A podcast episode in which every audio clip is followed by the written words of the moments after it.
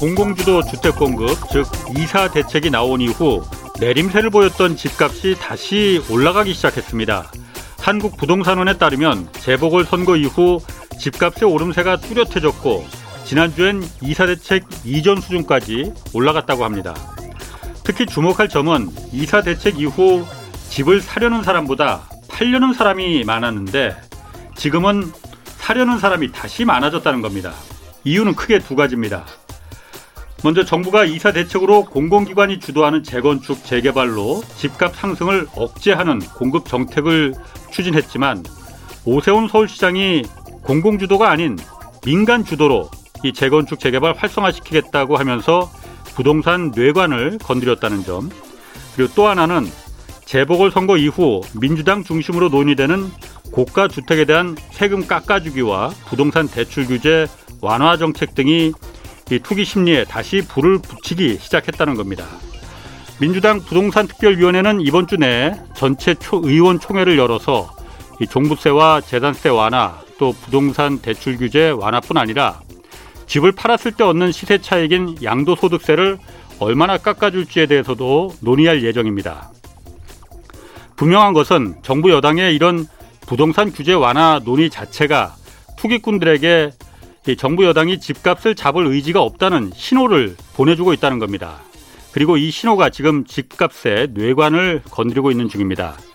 정부 여당이 지금 할 일은 자신들의 잘못된 정책으로 분노하는 이 청년과 서민들을 위해서 집값을 하루빨리 정상화시킬 수 있는 그런 대책을 마련하는 일입니다. 집값이 정상화되면 종부세도 재산세도 또 양도소득세까지도 모두 내려갑니다. 안녕하십니까. 경제와 정의를 다 잡는 홍반장. 저는 KBS 기자 홍사원입니다.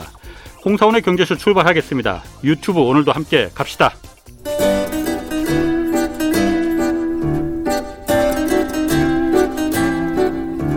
얽히고 설킨 국제 경제는 이분이 제일 잘합니다. 서울에서 지구를 바라보는 신환종의 세계 경제 리포트. 네, 한미 정상회담 끝났습니다. 이번 한미 정상회담이 남긴 성과와 과제 무엇인지 좀 자세히 짚어보겠습니다. 오늘 신환종 NH투자증권 FICC 리서치 센터장 나오셨습니다. 안녕하세요. 네, 안녕하세요. 오랜만에 뵙는 것 같습니다. 네, 오늘 아주, 덥죠, 굉장히. 아주 오랜만입니다. 네. 자, 한미 정상회담 뭐 남북 문제도 있고 안보 이슈도 있었고 그랬지만은 어, 어쨌든 오늘 경제적 이슈에 대해서 좀 어떻게 평가하십니까? 어. 일단 그, 그, 바이든 그 미국 대통령은 예. 어, 외교의 달인인 것 같다. 음. 예, 아주 뭐 상원 외교위원장 뭐 등등을 예. 외교통을 오래 했던 그런 모습을 한 번에 보여줘도 생각하고 있고요. 예. 그러니까 그 저 참전용사랑 사진 찍은 거 있죠. 아, 무릎 꿇고. 네, 네, 무릎 꿇고 원래는 본인들끼리 자, 자기들끼리 이제 끼기로 했는데 갑자기 들어오라 그래가지고 예. 그 사진 한 방에 예. 그 미국이 원하고 또 이제 한국으로서도 뭐 좀 어색하지 않은 예. 그러면서도 이렇게 끌려간 듯한 어. 자 그게 이제 한 방에 다 이제 그 사진은 담겨 있다라고 예. 보여지는데요. 그러니까 직접적으로 뭐 쿼드 뭐 들어가고 음. 또 이제 미국의 대중 견제라는 앞으로 이제 이루어질 이런 세상에 대해서 직접적으로 뭐 아주 구체적으로 이런 언급은 안 했습니다만 그 사진을 통해서 일단 미국이 다시 시작하는 동맹과의 관계 이런 회복 음. 이거를 많이 보여줬고 예. 한국으로서도 어 저기 북한에 대한 앞에 트럼프 정권이 보여줬던 대북 유화책을 이어갈 수 있다라는 예. 것들을 중심으로 해서 그런 것들을 얻을 수 있었던 음. 어뭐 나쁘지 않았던 성과 이렇게 생각하고 있습니다. 경제적인 이슈 분야에서는 어떤 게 가장 큰 성과라고 좀 보실 수 있을까요? 경제적이면서도 또 그 이제 좀 백신 같은 거는 경제뿐만 아니라 이제 여러 가지 볼 수 있겠죠. 예. 우리가 저 이제 삼성 바이오로직스가 이제 모더나 위탁 생산도 이제 하기도 했고. 예. 또 그 저 노바백스인가요? SK 바이오사이언스가 예, 예. 체결하기도 하고 백신의 그 백신을 몇 개 얻어왔다는 게 아니고 이제 생산을 이제 한국에서 하기로 했다. 예. 그리고 예. 앞으로 이제 요번 코로나19 전염병 이슈가 좀 완화된다 하더라도 음. 이 이후에 코로나 20, 뭐 2, 23, 24, 뭐 이렇게도 나올 수 음. 있겠고요. 예, 예. 이게 앞으로 아주 중요한 이벤트 리스크로 작용할 가능성이 높은데 예. 그래서 글로벌 차원에서 이 대응을 해야 될 겁니다. 예. 이런 측면에서 한국이 미국의 주요한 파트너가 됐다는 의미에서 음. 어, 단순히 이제 경제적으로 얻은 것도 있겠지만 저희가 보기에는 그 국제 관계 측면에서 어, 미국의 아주 중요한 중간급 파트너로서 우리 어떤 역할 예. 이런 것들이 부상했다 볼 수 있겠고요. 그다음에 저희는 우리나라는 이제 미국의 반도체 투자, 음. 삼성전자, 아, 뭐 이제 파운드리 엄청난 투자를 하기도 했고요. 예. 170억 달러이죠. 20조 원. 그죠? 예. 그다음에 뭐 하이닉스도 거기서 이제 R&D 센터 예. 만들기로 했고 배터리 또 뭐 자동차, 전기차 관련된 음. 것들 등등을 이제 투자 엄청나게 하기로 한 40조 투자했다고 예. 하죠. 제가 보기에는 이게 그 미국이 원해서 예. 한 것도 있는데요. 그래서 예. 뭐 아주 thank you 하고 뭐 일을 세워가지고 뭐 고맙다고 하는 건데 그거는 thank you를 뭐 세번 연거푸 바이든 대통령 예. 말을 하더라고요. 아니 뭐 그날에 그 정도 투자해줬으면 예. 인사 받을 만한데 예. 우리도 어 중요한 그 이제 이제 선택을 했다라고 판단을 합니다. 음. 어 물론 그 제조 공장들은 전부 다 아시아나 조금 더 저렴한 임금이 저렴한 곳에 있겠지만 예. 그 소비 시장으로서의 미국이 바로 옆에 있는 하에서 그다음에 미국이 원하는 그런 공장을 value chain에서 중요한 역할들을 해주는 그런 공장들을 거기서 만들면서 예.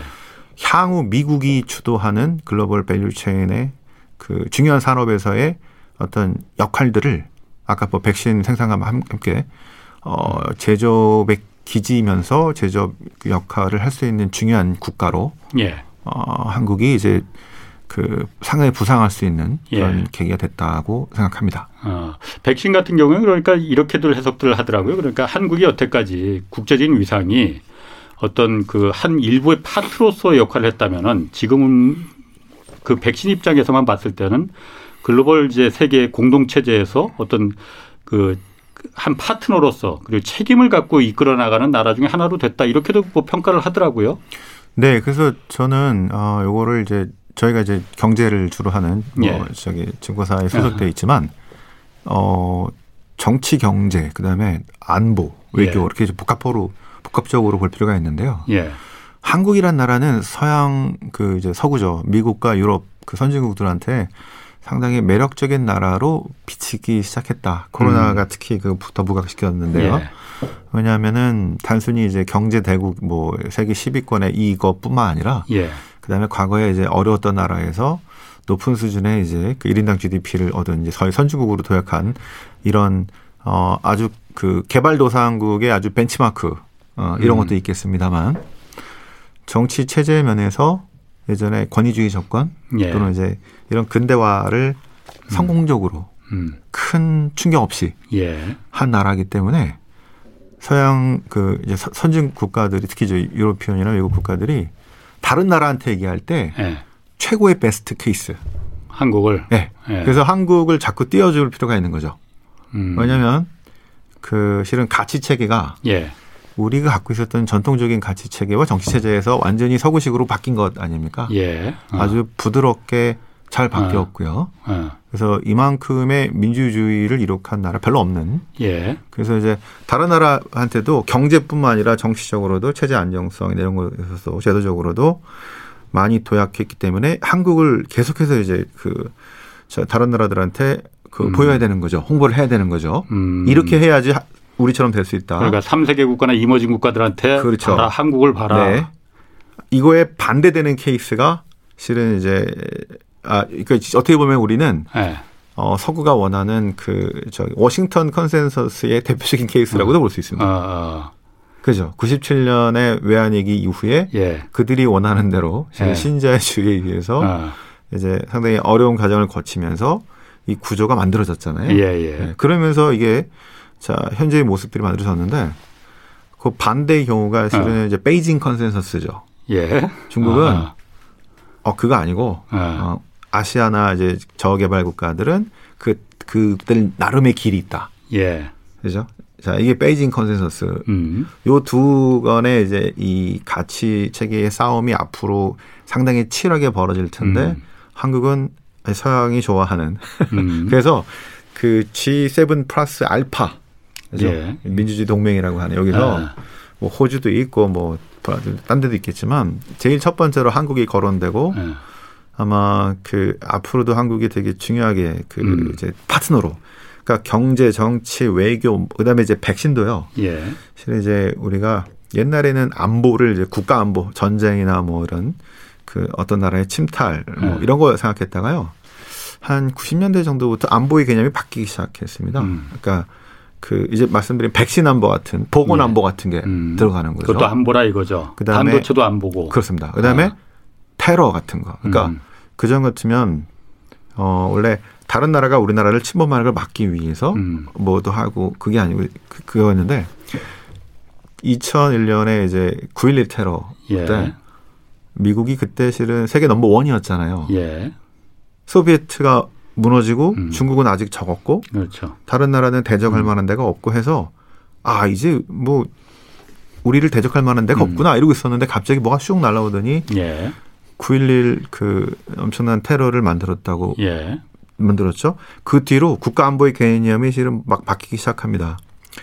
그 미국에 도전하는 국가 밑에 있는 어떤 단체들, 그죠? 음. 뭐 테러리스트, 예. 자, 그러면서 이게 중동의 수렁에 빠진 게 실은 그런 것들이었는데요. 그렇죠. 예. 자, 거기 그렇게 또 바뀌었고요. 그러니까 국가라는 단위가 아니라 그 밑에 있는 단체들. 음. 그 다음에 이제 아까 말한 백신 보건, 그 다음에 사이버 안보 막 음. 이런 식으로 바뀌는데 예.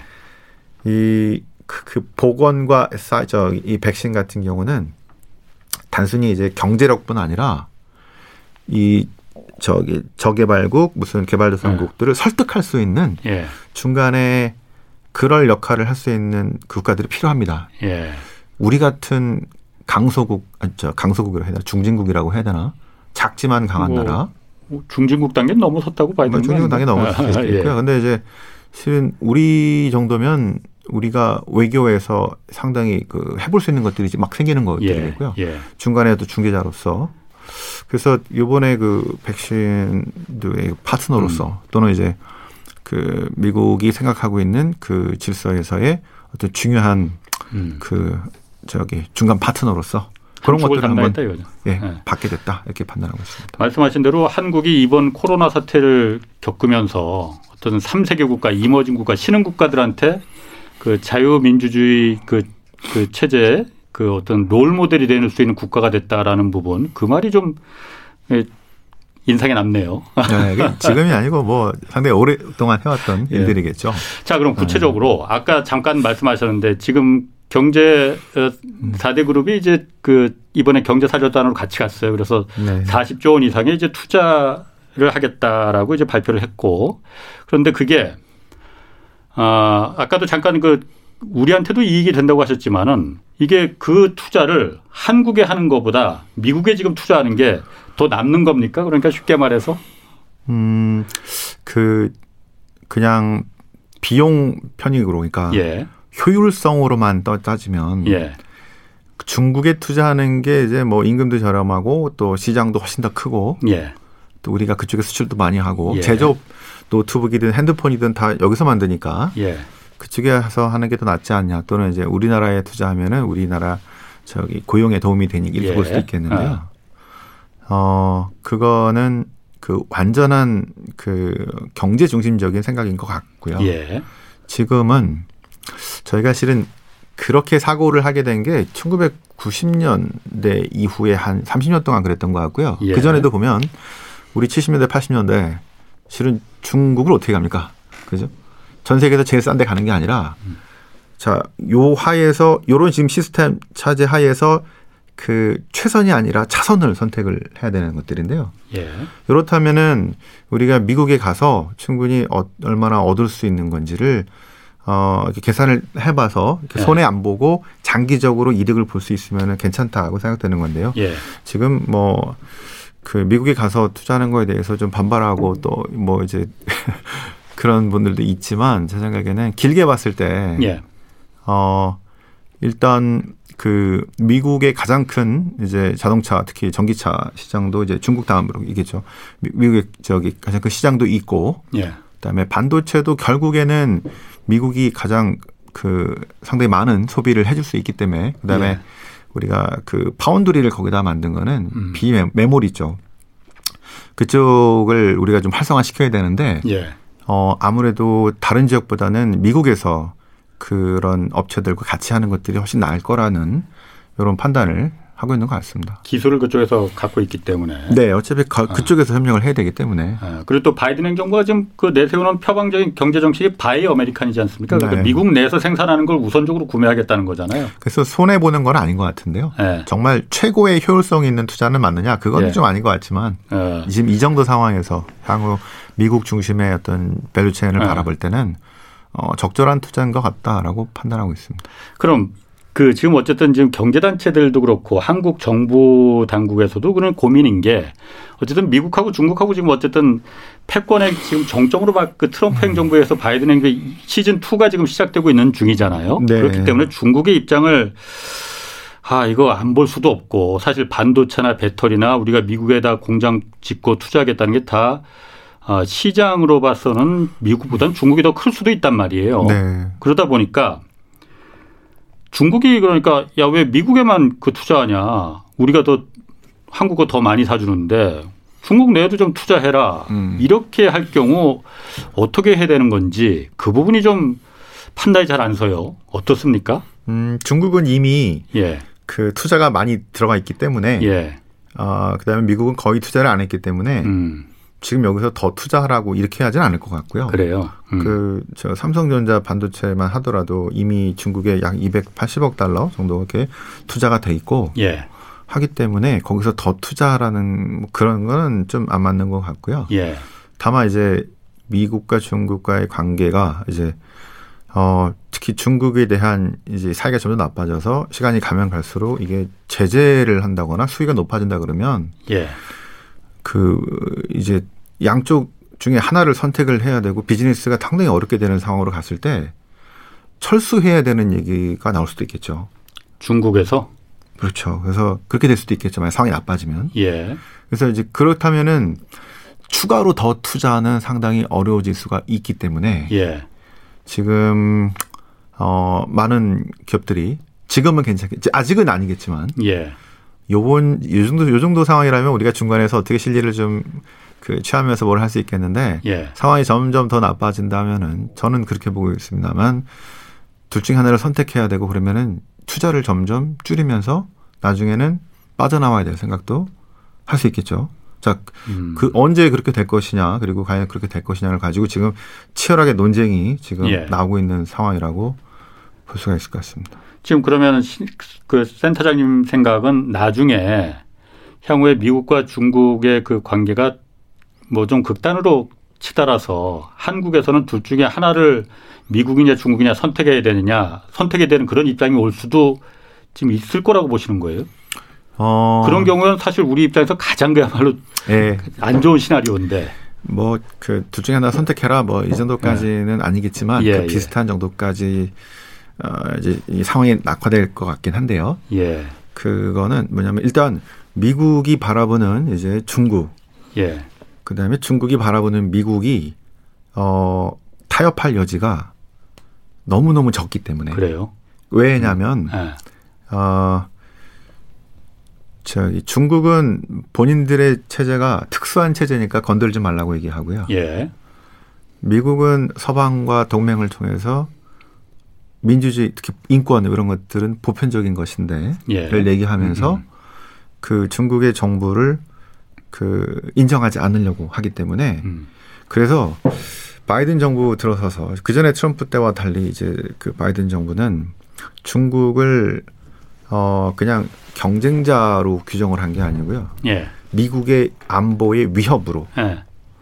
그러니까 미국 중국을 구분하죠. 중국 사, 국민들이 아니고 중국의 정치 체제, 공산당을, 네, 특히 저 권위주의 정치 체제, 예. 이게 계속 커지면은 빅브라더가 되는데, 예. 중국이 세계 넘버원이 되거나 이게 점점 이쪽으로 파워가 넘어간다면은 어떤 체제적인 그 국가 자본주의나 감시 자본 감시 체제나 뭐 이런 것들이 전 세계적으로 파급됐을 때 무슨 일이 날 것이냐 이렇게 가게 되면서 예. 중국 공산 정치 체제 자체를 이제 완전히 적으로 규정을 하기 시작했기 때문에 예. 경제 문제가 아니고요. 음.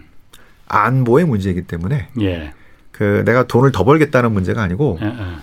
저쪽이 저 시스템이 커지면은 내가 위험하기 때문에 IT든 기술이든 뭐 아니면 뭐 다른 무역이든 이런 문제가 모든 문제의 근원이 여기서 발생하기 때문에 예. 그 저기 이 문제가 진행을 음. 이렇게 진행되기 때문에 결국 타협될 수가 없다는 겁니다. 음, 음. 그래서 중국으로서는 그걸 받아들일 수가 없겠고요. 음, 음. 그렇다면은 결국에는 둘이 싸움을 하거나 예. 싸움이 어렵기 때문에 멀어질 수밖에 없는데 예. 이 중에서 중간에서 우리가 힘이 있으면 둘 다 사용할 수 있게 하는 반도체는 아직 그렇게 되는데 예. 힘이 없으면은 이거 어떻게 해요? 음. 저기 이쪽에서 저기 하려면은 저쪽에 가서 하면 안 되고 또 이쪽에 가서 하려면은 저쪽에 사용하면 안 되고 막 이렇게 될 가능성이 높기 때문에 예. 기업들이 음. 그 아마 그런 선택의 상황에 아마 시간이 지나면 지날수록 하게 될 가능성이 꽤 있을 거라고 생각합니다. 사실 그래서 이번에 한미 이제 정상회담 전에도 좀 우려를 했었던 게 그런 상황을 이번에 우리가 요구받을까봐 사실 네. 많이 우려를 했었지 않습니까? 그런데 네. 사실 지난번 이제 미일 정상회담 때는 이제 그런 좀 중국에 대한 그 이 언급이 굉장히 많이 좀 격한 언급이 많이 나왔었지 않습니까? 네. 뭐 인권 중국의 아킬레스건이 이제 인권 문제인데 신장 네. 위구르 뭐 인권 문제도 나오고 그래서 사실 이번에는 한미 정상회담에서는 어 타이완 그 해협 네. 그 안정과 평화가 있어야 된다는 원론적인 뭐 수준 그 정도 그리고 또 남중국해에서도 뭐 안정과 평화가 있어야 된다.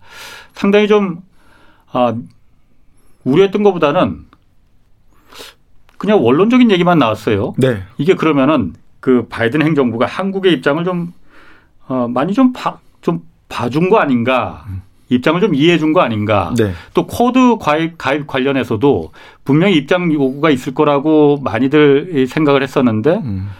아, 거기에 대해서도 별다른 뭐 네. 압박이 없었다라고 이제 말하는 것 같고 네. 어떻게 이걸 해석을 해야 될까요? 네, 지금 굳이 그 얘기 해봤자 예. 그 한국 자극해봤자 도움이 안 되니까 예. 바이든은 정말 외교의 달인인 것 같습니다. 음. 얻을 거 얻어낸 거고 반도체 아. 투자 이런 거 얻어내고 예. 그거는 그 이제 뭐 타이완 해협의 안정 또는 뭐 등등에 대한 기본적인 언급만 하고 예. 그다음에 가장 중요한 그 참전용사와 사진 한 방으로 음. 우리는 혈맹이고 예. 동맹이고 그걸로 앞으로의 그 저 미국이 만들어갈 질서에서 한국이 반드시 포함되어 있다고 하는 예. 것들을 사진 한 방으로 정확히 보여주고 예. 굳이 멘트는 따로 필요 없지만 음. 그걸로 하는 정도 음. 이번에 그렇게 시작됐다고 보여지고 있고요.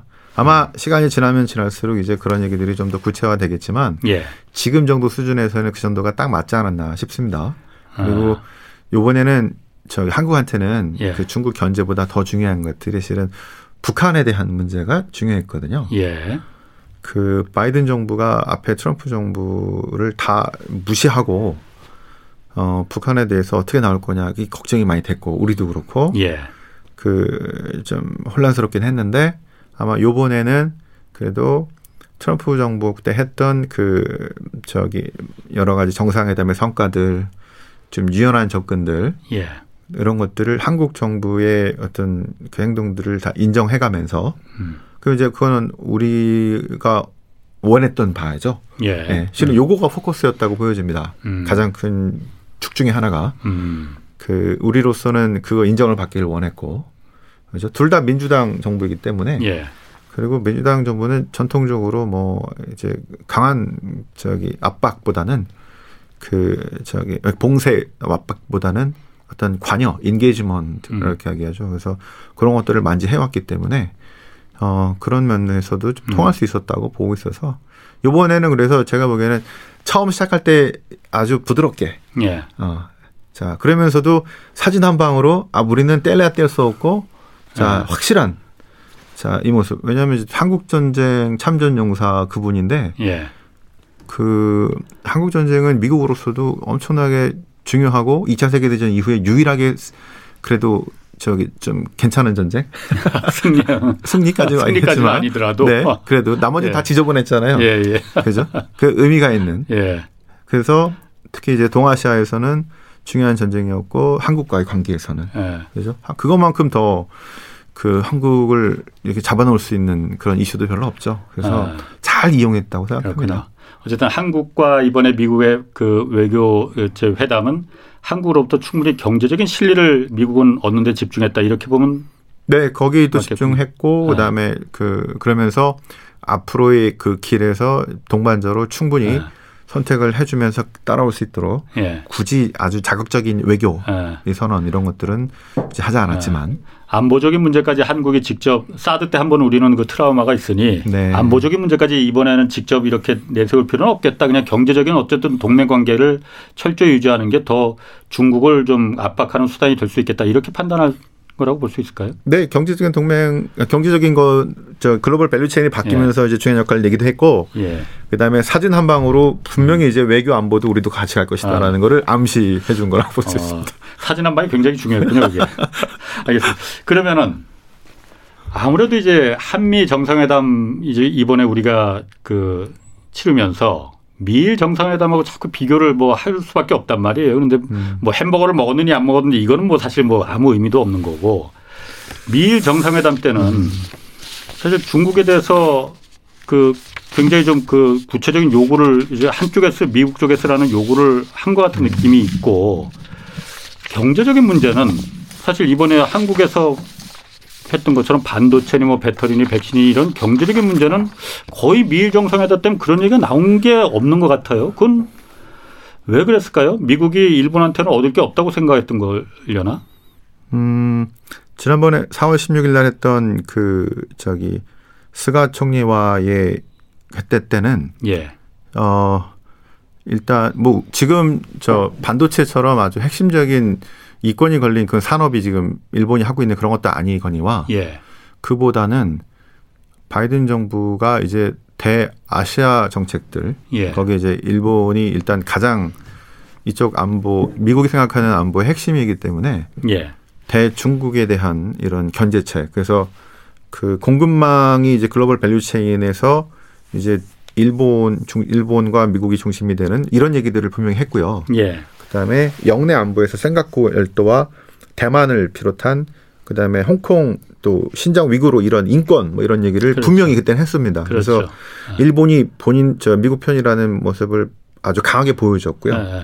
그래서 조금 더 외교 안보적인 측면에서 그런 정상회담과 그 이제 정책들이 만들어졌다라고 본다면 예.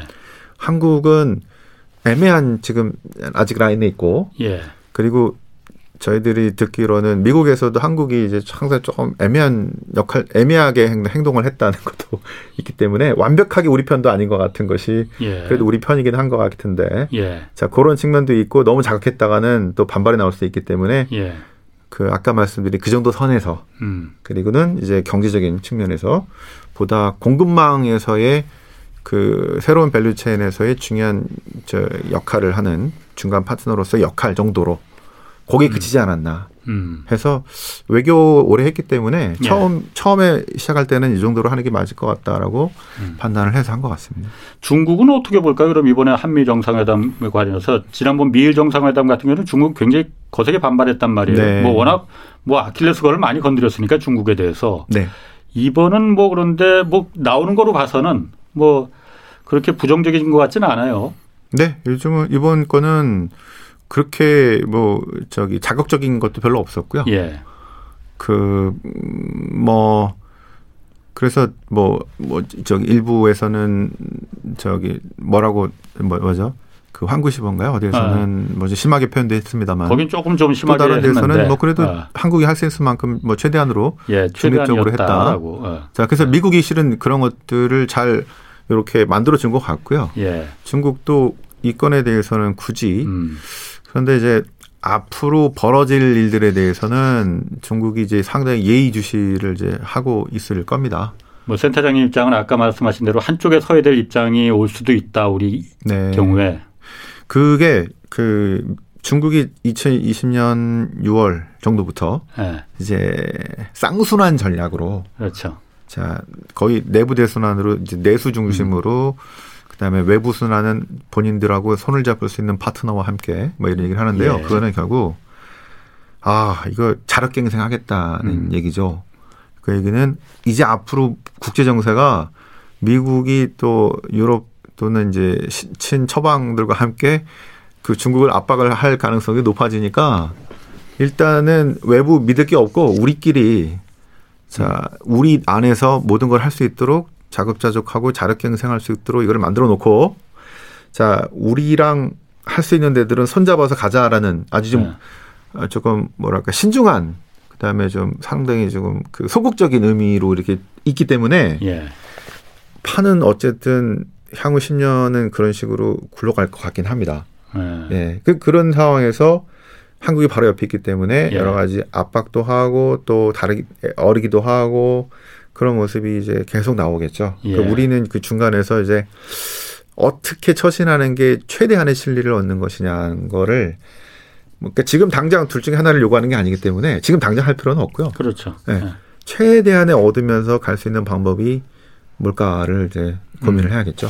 뭐 사실 그리고 과거의 한국의 위상과 지금 현재 상황의 그 한국의 위상은 사실 우리가 굳이 그렇게 양쪽의 눈치를 본다는 그런 뭐 그런 상황은 아니잖아요. 우리한테도 음. 가지고 있는 게 있고 그걸 당당히 양쪽을 오히려 우리가 조정할 수도 있는 거 아닐까. 에, 그게 저기 어. 그 약소국 외교 정책론 이런 게 있거든요. 예. 그 강대국만 하는 게 아니고 예. 약소국 외교 정책론 제일 잘한 나라가 북한이라는 얘기를 많이 하고요. 우리나라 옛날에 이승만 대통령 때도 예. 꽤 배째라 뭐 이런 거 아. 그러고 자뭐 얘기를 하는데요. 예. 약소국이라기보다는 중진국으로서 할 수 있을 만한 아, 아. 것들이 이제는 좀 많이 생겨났다고 보는 음. 건데 옛날에는 어 이제 힘이 지배하는 현실주의 국제관계론 이런 걸 많이 음. 봤죠. 세력 균형을 맞춰 가지고 그다음에 뭐, 뭐 냉전 시대도 그랬고 자 그런데 어 70년대 80년대 이후에 이제 어 힘으로만 예. 어떤 국가 뭐 어떤 뭐 군사력 뭐 경, 이것만 이것으로만 설명할 수 없는 일들이 자꾸 튀어나오고 예. 그 각국의 경제적이거나 이런 저기 사회적으로 상호 의존하는 이런 상황들이 많이 늘어나게 되면서 예. 자유주의적인 저기 국제 정치 이론들이 마구 나오게 된 겁니다. 예. 아 그러면 이제 야 현실주의 이게 중요한 게 아니고 이제는 어 이념이 별로 중요하지 않고 어디든 갈 수 있고 막 이런 것들도 실은 70, 80년대부터 나오기 시작한 것들이 이제 우리가 그 이제 자유주의적이고 상호 의존적인 음. 자 이렇게 된 상태에서 지금 다시 옛날식의 어 이념이 상당히 이념과 가치가 되게 중요해진 상황으로 바뀌고 있는 가운데 예. 옛날처럼 다 돌아가는 게 아니고요. 이게 뒤섞여 있기 때문에 중간 중간에서 이 국제 제도라든가 이런 걸 통해서 우리가 행위할 수 있는 것들이 많이 생겨났다고 보는 것들입니다. 음. 그러니까 그래서 이제 신냉전 이런 얘기를 하더라도 옛날처럼 냉전하고는 좀 다른 거니까 신냉전이라 그러겠죠. 예. 예. 그래서 그런 데서 한국이 할 수 있는 게 상당히 많아졌다. 음, 많아졌죠. 예. 중진국으로서 어떤 예. 중재들 자 이런 것들의 기회가 여러 가지 차원에서 우리가 있지 않을까 싶습니다. 알겠습니다. 그 백신 얘기 한번 좀 해볼게요. 이번에 어쨌든 아, 삼성 바이오로직스가 모더나하고 이제 위탁 생, 그, 계약을 했고 생산 계획을 네. 아, 뭐 SK 바이오사이언스도 노바백스하고 이제 같이 뭐 MOU도 체결하고 그랬어요. 그래서 한국의 그 세계 뭐 백신 공장 뭐 백신의 허브 뭐 이런 얘기까지도 나오던데 좀 구체적으로 좀 들어볼게요. 삼성 바이오로직스가 아, 모더나하고 그 계약을 위탁 생산을 한다는 게 아주 그 큰 의미의 생산을 같이 한다는 건 아니죠. 그것까지는 아니죠. 아직까지는. 그거는 제가 네. 말씀드릴 수 있는 게 아닌 것 같은데요. 저희 예. 바이오 에너리나 아. 그런 분들한테 얘기하는 게 좀 더 맞을 것 그렇군요. 같고요. 아, 아. 제가 말씀드릴 수 있는 거는 아. 그러니까 이게 지금 기업 대 기업 이런 의미도 있는데요. 그 이제 어 앞으로 그 아까 말한 백신 안보 같은 것들인데요. 예. 그 저기 이게 지금 선진국이 미국과 유럽이 주로 라이센스를 갖고 있고 예. 그다음에 중국 갖고 있고 러시아 갖고 있고 나머지들은 어 선진국은 올해 접종이 뭐 거의 뭐 8, 90% 된다고 해도 나머지 국가들 되게 어렵지 않습니까? 예. 자, 그런 가운데서 이제 그 그 저 지재권 라이센스 때문에 이거를 음. 뭐 3년 동안 없는 걸로 하자라는 얘기를 저 신흥국에서는 얘기하고 선진국에서는 안 된다 고 그러고 미국은 예, 예. 찬성하고 막 그렇지. 지금 막 예, 뒤죽박죽인데 예. 자 이런 거에서 이제 한국이 어 중요한 역할들을 좀 할 수 있는 예. 자 요렇게 나올 것 같은데요. 그뭐 생산은 이제 다른 데서 이렇게 생산하는 나라는 거의 인도 말고는 아마 없지 않나 싶은데. 뭐 모더나 같은 경우에는 생산은 원액 생산은 이제 스위스의 론자라는 제약회사가 네. 한다고 그러더라고요. 네. 네. 한국은 이제 바이오, 삼성 바이오로직스는 그걸 이제 병에 집어넣고 뭐 라벨링하고 그걸 한다고 하고. 네. 뭐 어떤 제가 말씀드릴 수 있는 것들은 네. 그래서 그런 차원에서의 국제 협력에서의 한국의 역할들. 예. 그런 것들이 좀 부각해야지 이제 기술적인 차원은 네. 그 저희 바이오 애널리스트한테 물어보는 음, 것이 음. 나을 것 같습니다. 알겠습니다. 자 그러면은 이것도 이제 한미 정상회담 그 관련해서 뭐이 정도로 좀 정리를 해보고 이거 좀 그 짚어봐야 됩니다. 지금 미국 그 연방준비제도 이 미국의 중앙은행이죠 그러니까 여기는 네. 뭐 일시적이라고 하지만 지금 인플레이션에 대한 우려가 지금 계속 나오고 있거든요. 뭐 사실 뭐 이미 들이닥치고 있다라는 분석도 많고 센터장님은 어떻게 분석하십니까? 얼마 전에 인플레이션 책도 내시고 그러셨잖아요. 네. 그 이제 올해하고 내년까지는 계속 인플레이션이 예. 아마 시청자 여러분들 아주 그냥 괴롭힐 겁니다. 괴롭힐 거다. 네. 좋은 점에서 나쁜 점에서 나쁜 점에서 괴롭히는 거예요? 뭐 그 주로 저기 뭐 인플레이션 하면은 싫어하는 분들이 많아서. 예. 그런데 좋은 인플레이션도 있고 나쁜 인플레이션도 있는데요. 예, 예. 어 단기적인 인플레이션하고요. 예. 장기적인 인플레이션을 좀 구분해 봐야 될 것 같습니다. 음. 저희 애널리스트들이 나와서 이제 말씀을 드릴 때는 예. 대부분 다 단기적인 인플레이션입니다. 아. 다음 달, 이번 달, 아. 다음 달, 그다음에 올해 말 또는 내년 정도. 예. 그래서 연준이 보는 것들도 거의 그런 것들입니다. 작년 대비 예. 그 작년에 3 저기 이 3월에 유가 급락해서 예. 마이너스까지 가고 예. 지금 거의 60달러 WTI 그렇죠. 그러니까 기저 효과 예. 대비 엄청 높아졌기 때문에 인플레이션이 4월, 5월, 6월 지표가 되게 높을 거라는 거는 예. 당연한 거죠. 네네. 아. 예. 그러면 어 올해 7, 8, 9에는 지금 올라갔던 인플레이션 저 유가 기저효과가 예. 작년에 한 6, 7, 8에 많이 내려가 많이 다시 회복이 됐거든요. 네네. 음, 6, 그렇죠. 7, 8, 9에는 작년 대비 기저 효과가 떨어지기 때문에 것이지. 내려가겠죠. 예. 예. 그래서 기저 효과에 대한 것만 보더라도 예. 거의 지금 그걸로 보통 설명을 합니다. 4월, 5월, 6월이 피크다. 예. 예. 인플레이션 예. 이슈의 거의 피크가 될 것이다. 예. 자, 그래서 준비를 해서 알고 있었는데 갑자기 지난번에 4월 인플레이션 지표가 예상했던 것보다 높게 나왔어요. 그 소비자 물가 지수가. 예. 그래서 깜짝 놀란 겁니다. 예. 어, 뭐 이렇게 많이 나왔어. 아. 아, 그랬더니 사실 그거는 기저 효과로도 설명이 잘 안 되는 부분이 예. 있잖아요. 이렇게 올라가는 건 봤는데 너무 많이 올라가가지고 놀란 예. 겁니다. 예. 그래서 이제 여러 가지 얘기가 나오죠. 보복 소비가 이제 시작되기 시작했고요. 예. 안 쓰던 거 막 쓴 거. 자, 그다음에 뭐 수입 물가 얘기도 나오고. 예. 거기다가 이제 기대감이 어우 돈도 이제 앞으로 수조 달러를 덮은대요라고 하는 것들이 얹혀져서 예. 막 이런 게 뒤섞이는데 그럼에도 불구하고 연준은 어 중심을 딱 잡고 이게 4월, 5월, 6월에 피크 그 다음부터는 기저효과들 때문에 이렇게 내려가는 흐름이 나오기 때문에 예. 어 인플레이션은 그렇게 지속적이거나 구조적으로 가는 게 아니고 요 정도 선에서 움직여질 것이고 컨트롤이 가, 통계가 가능할 것이고 이렇게 얘기를 지금 하고 있습니다. 근데 시장도 그 요선에서 한 위아래로 어떤 사람은 좀 낮게 보고 예. 요 정도 선에서 지금 단기적인 인플레이션이 그려지고 있다. 그럼 센터장님 생각은 아까 이제 인플레이션이 올해 계속 우리를 괴롭힐 거라고 한, 했는데 그 나쁘게 괴롭히는 건 아니고 좀 좋게 괴롭 뭐 조, 좋게 괴롭히는 게 있을 수는 없겠지만은 인플레이션이 어느 정도의 약한 적당한 인플레이션은 좋은 거지 않습니까? 네. 그런 인플레이션이라고 보고 계시는 건가요? 아니요. 좋고 나쁘고의 의미가 아니고요. 예. 제가 올해가 아니라 올해와 내년. 예. 네. 인플레이션 이슈가 계속 될 거기 때문에 예. 책을 그래서 쓴 거고요. 예. 왜 그러냐면 지금 단기적인 인플레이션은 말씀드린 대로 4, 5, 6이 피크고 어. 그다음에 조금 요거보다 낮은 내려가고. 상태에서 움직여질 가능성이 높습니다.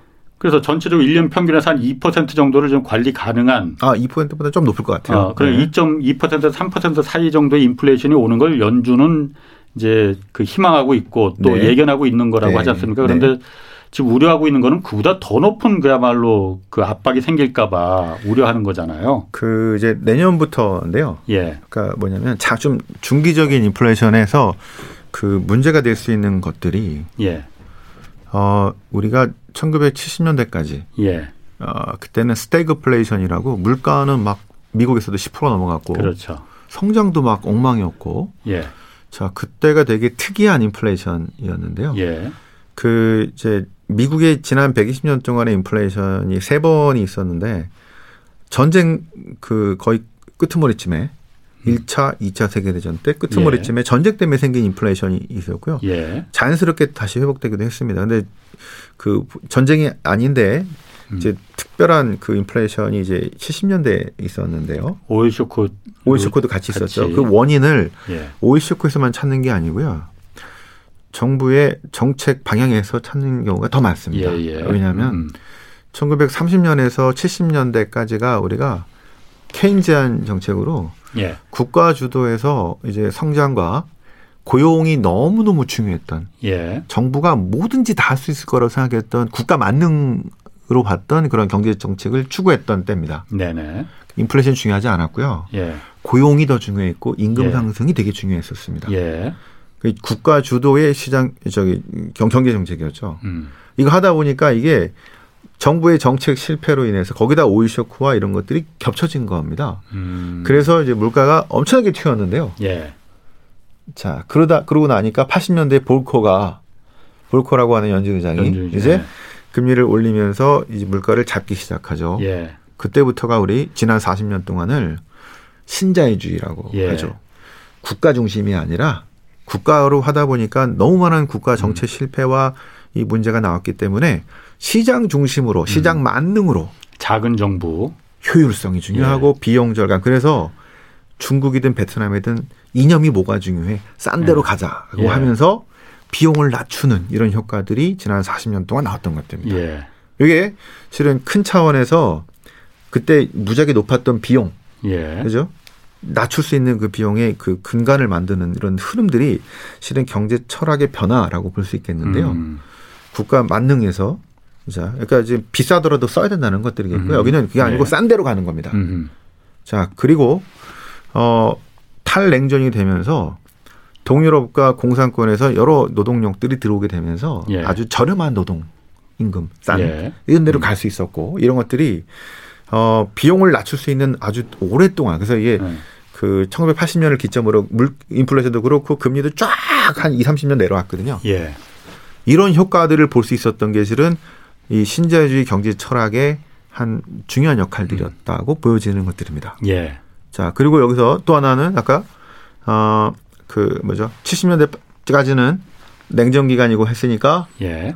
싼데 가는 게 아니라 그냥 우리나라에서 그렇지. 안보를 예. 중요하니까 예. 여기 한국에서 미국에 있어야 돼. 예. 좀 비싸더라도. 예. 그죠? 음.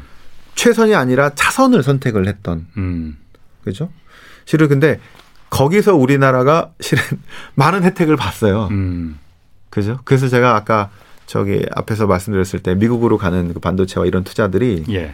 제가 보기에는 길게 봤을 때는 이게 마이너스가 아니라 우리는 실은 그런 혜택을 많이 받다 하는 것들입니다. 음. 그리고 앞으로도 음. 음. 이쪽에 서양의 제조업 중간 기지로서 아주 중요한 역할을 할 수 있다고 보여지는 것들인데요. 예.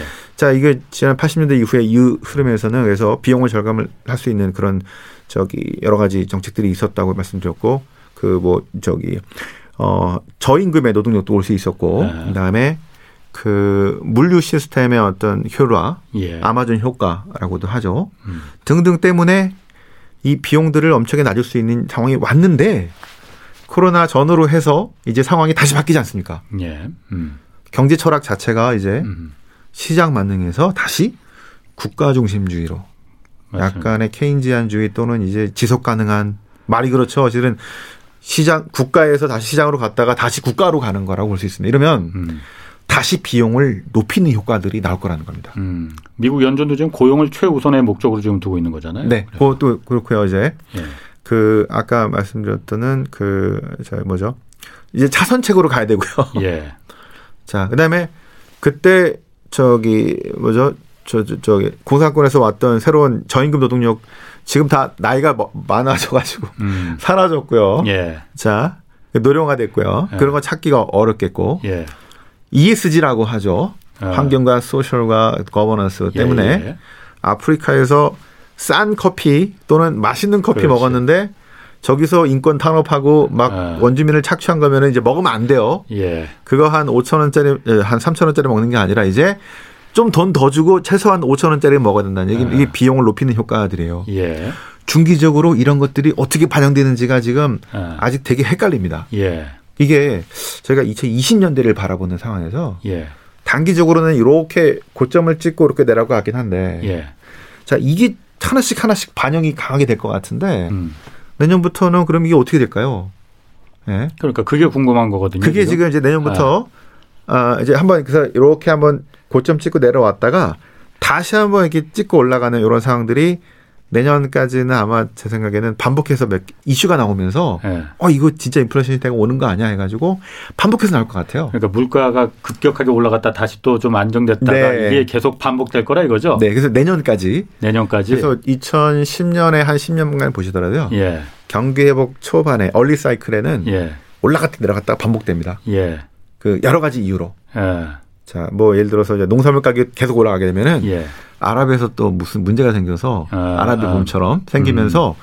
이게 원유 생산을 자극 저뭐 문제가 생겨서 원유값이 갑자기 튈 수도 있어요. 예. 자 그런 것들 때문에 올해 내년 정도는 아마 인플레이션을 아주 기타갑게 들으실 테고 제가 보기에는 그러니까 오르락 내리락 한다고 해도 뭐 네. 그거는 뭐 그 미국에서 알아서 하라고 하고 우리가 관심 있는 거는 그런 인플레가 그러니까 물가가 상승이 이렇게 주기적으로 튀었다가 다시 좀 안정됐다 이렇게 하는 게 네. 어, 주가에도 영향이 주식시장에도 영향이 있겠지만은 사실 우리 이제 금리에 직접적인 어떤 그, 그 영향을 줄 수가 있기 때문에 좀 관심 있게 보는 것 면도 있거든요. 아, 왜냐하면. 한국에 이제 가계 대출이 워낙 많다 보니까 네. 인플레가 오면 그 다음에 이제 뭐 테이퍼링 한다고 해서 이제 그 돈 푸는 거 좀 축소하고 그 다음에 이제 금리를 올리는 게 일종의 공식처럼 순서처럼 돼 있잖아요. 네. 그 금리에까지 영향을 줄 수가 있는 건지 지금 네. 줄 영, 그 예정인지 그게 네. 좀 알고 싶은 거거든요. 어, 미국에서 금리를 올린다는 거는 거의 2023년은 가야지 될 것 같다는 게 네. 거의 컨센서스고요. 그러니까 기준금리 말고 시장금리는 네. 기준금리보다는 아, 먼저 작동하잖아요. 시장금리는 지금도 모르고 있으니까요. 예. 네. 시장금리는 장기금리니까 이제 예. 그거는 미리 움직이고 있는데요. 어, 저희 생각에는 지금 작년 말 올 초반에 저희들이 계속 금리 오른다 오른다 해가지고 막 올랐잖아요. 아. 지금은 소강 상태입니다. 그렇죠. 잠깐 쉬는 거예요. 예, 예. 왜냐하면 지금 고점 나오는 인플레이션 지표들이 이미 그 반, 하도 얘기 많이 해서 반영이 좀 예, 됐고요. 어. 그런데 요거는 조금 내려올 수 있습니다. 그런데 올해 한 하반기쯤 되면요. 예를 들어서 8월 잭슨 홀이나 뭐 9월쯤 되면 잭슨홀에는 이제, 이제 세계 중앙은행 총재들이 모여서 회의하는 네, 거 말하는 거죠. 미국에 네. 잭슨 홀에서 모여서 하는 건데요. 그때 어 이제 테이퍼링이 진짜 필요할 수도 있을 것 같다라고 예. 확실한 멘트들이 나오기 시작하면 어, 그러면 어떻게 되는 거예요? 그러면 이제 금리가 특히 장기 금리가 미국채 10년이 저희들은 지금 1.6%인데요. 예. 어, 1.63 정도인데 2% 정도까지 이렇게 위로 올라갈 가능성이 있다고 봅니다. 그러니까 그때 테이퍼링이라는 것 미국에서 이제 돈 풀기 이제 그만 어, 좀 줄이겠다라고 말이 네. 좀 언급이 되면은 금리가 그때는 2%까지 하면 퍽 튀는 건데? 네, 그렇잖아요? 한 3, 40bp. 그러니까 어. 이제 그동안 수도꼭지를 계속 이제 아. 풀어서 돈을 예. 풀었다가 이제 수도꼭지 잠그는 거를 tapering이라고 하죠. 예, 예. 그 이게 2013년에도 예. 그렇게 한 적이 있는데요. 어 그때는 그 tapering이라는 용어가 처음 나왔고 음. 두려웠기 때문에 신흥국들 자산이 아주 엉망이 된 적이 있었죠. 가격이 엄청 떨어졌고. 예. 그래서 그 저기 유동성 공급이 이제 줄게 되면은 어, 상당히 그 위험 자산들이 어려워질 가능성이 있기 때문에 예. 그 하반기에 그 테이퍼링에 대한 어떤 우려가 지금 시장 전반에 쭉 깔려 있는 이런 상황이랍니다. 금리도 역시 마찬가지입니까 그러면? 그러니까 금리가 올라가니까 그래서 금리가 이렇게 올라가면은 예. 이제 그 높은 할인을 받았던 저기 지금 당장 어닝이 나오지 않지만 음. 장기 성장에다가 높은 그 가점을 줬던 그 성장주들이 타격을 받을 수도 있겠고요. 그 금리가 높은 저 자금을 조달하는 이런 하일드 채권 뭐 이런 데들 위험한 그 중소기업들 예. 여기 타격을 받을 수 있겠죠. 예, 아이고 오늘 말씀 감사합니다. 지금까지 신환종 NH투자증권 리서치센터장 함께했습니다. 자 이만 마치겠고요. 지금까지 경제와 정의를 다잡는 홍반장 홍사원의 경제쇼였습니다.